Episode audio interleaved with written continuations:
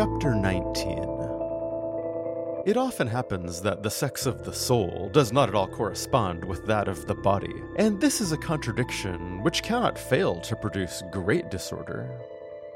Théophile Gautier, Mademoiselle de Maupin, 1836.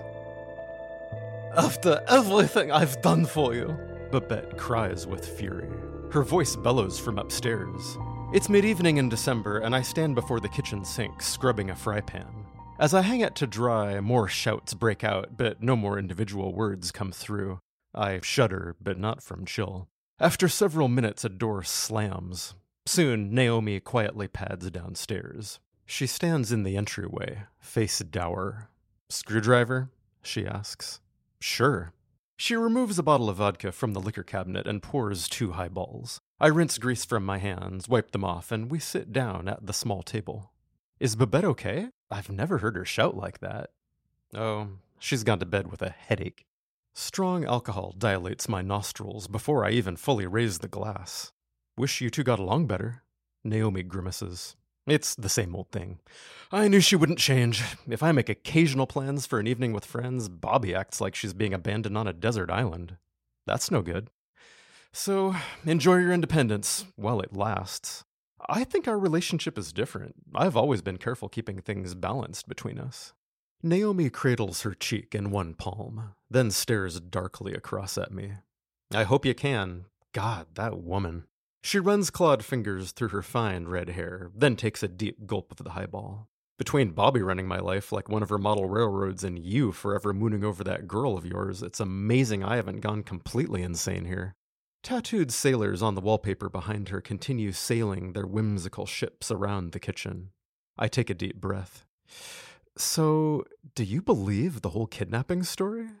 Naomi tosses her head. Sometimes I don't know what I believe. Our friend definitely has a bizarre past, but it may not be the one she leads us to imagine. You're the historian in training. How do you verify a kidnapping from the 1920s? I'd probably dig through newspaper archives in Yakima. French nurse felon at large. That's a regional story, at least. Maybe papers here in Seattle reported something back then. It's quite a puzzle. Never expected I'd be involved in a story this unusual. Naomi chuckles. well, we're probably both in over our heads. I nod, then lean forward. There's so much I'm curious about. When you lived here before, was her husband Albert still alive? It must have been recent, since his name is on all the bills, but she rarely mentions him. Naomi nearly chokes on her drink. She blinks hard, then pauses as though deliberating. Ross, I. Well, I guess I'll just say it. Her breath intakes sharply. Bobby is Albert. She transitioned in 1994. Dark patterns on the red Formica tabletop swim before my vision. I flail for a response, but no words come. Naomi fixates on me, bemused. You had no idea? Well, sure, at first in class, we all wondered, but after everything, I mean, she runs around naked all the time. Naomi brings a hand up to her forehead. Oh, please, Ross, you've seen her without a wig. Ladies don't go bald that way. Plus, Jesus, come on, no woman her age has tits that perky. At this, I sit up straight. Well, old ladies never flash me, so I wouldn't know. Anyway, there are pictures from back in the day, too. Why, that one in the living room. She must be 30 or so. Yeah, exactly. Well, the surgery is recent. Albert lived as a woman most of his life in private. Seriously, Ross, how could you not notice? Nothing she does is remotely feminine. Look at her eat! Like a construction worker. Her legs. Does she ever cross them? No. But why didn't she say anything? We're friends. I've lived here for over half a year now. Well, it's not like she owes anyone some explanation, but she told me she's afraid you might move out. You must understand, Bobby didn't come from a time when people accepted such things. My pulse still races in confusion. I can't believe Babette would think I'd leave her for that. Seriously, Ross, who knows why that woman does anything? I adore her, and it's clear you do as well. But she very much looks out for her own interests, despite being so generous with us. I laugh. Oh, God. She really did murder Albert. Naomi raises an eyebrow. Now almost hysterical, I pound a fist on the table. No, really. I asked her some time ago because of the mail. Babette said people suspected she killed him. Now Naomi joins me with cackles. Yeah, well, she did, right? Bobby must have loved passing that one off on you. A last swallow of the highball sizzles down my throat. I've got early class tomorrow and should be in bed.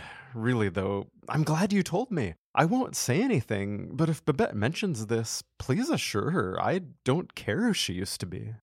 Good night, then, Naomi says. Good night. I head downstairs, undress, and lie down on my small bed in darkness, but disorientation floods every thought. My professor laughs, stabbing a long kitchen knife into her mirrored reflection again and again. A train whistle blares, steel wheels clattering out of control down the tracks, carrying her bloody victim off toward oblivion. Confused images swirl until at last they fuse together and disappear in sleep.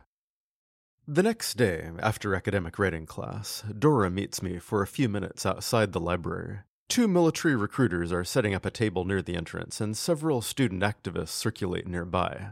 I just found out the most unexpected thing, I tell her. Babette She's trans. I had no idea. Dora shoots me a sidelong glance.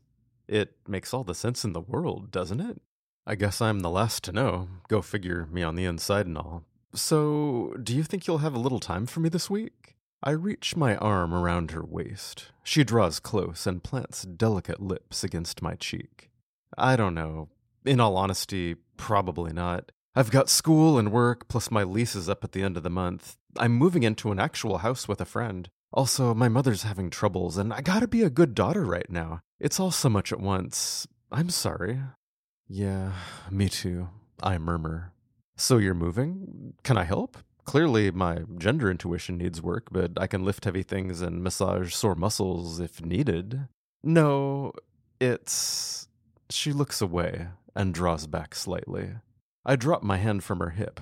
Look, do you really want this with me? It's one thing having a busy life. I get it, but you've flaked out on me so many times. I haven't spent a night at your place in weeks. We grab 15 minutes after class, like this or nothing. I just need to know what's, well, what we're doing. You know, I, that I've fallen in love with you.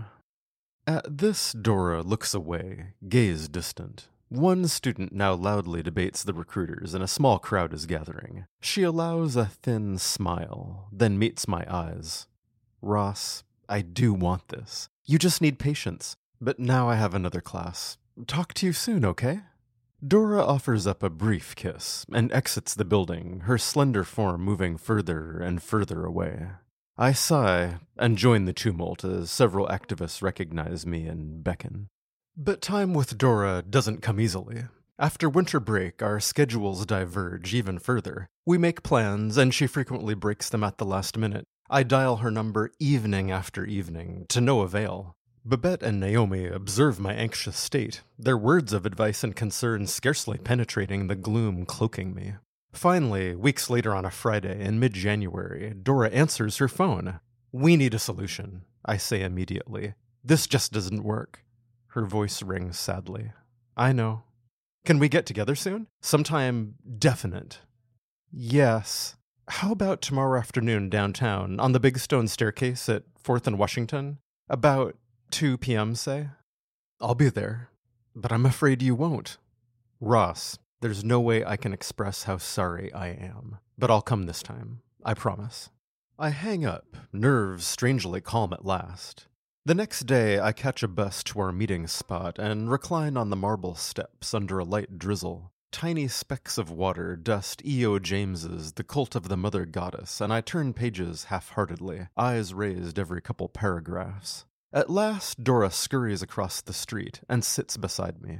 A raised hood obscures her face. She says nothing, but draws the hood back. Soft features crumple into tears.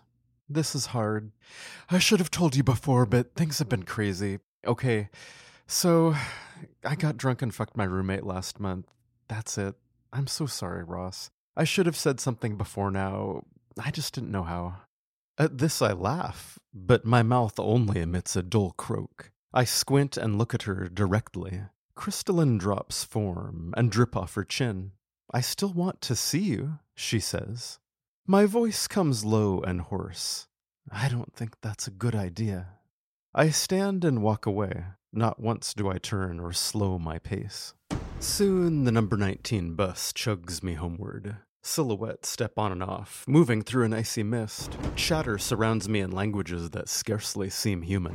I press play on a Sisters of Mercy cassette in my Walkman as headphones ward off babbling nonsense from the other passengers' alien mouths. My numb cheek presses against the window as unchecked tears flow, mirroring raindrops on the cold glass outside.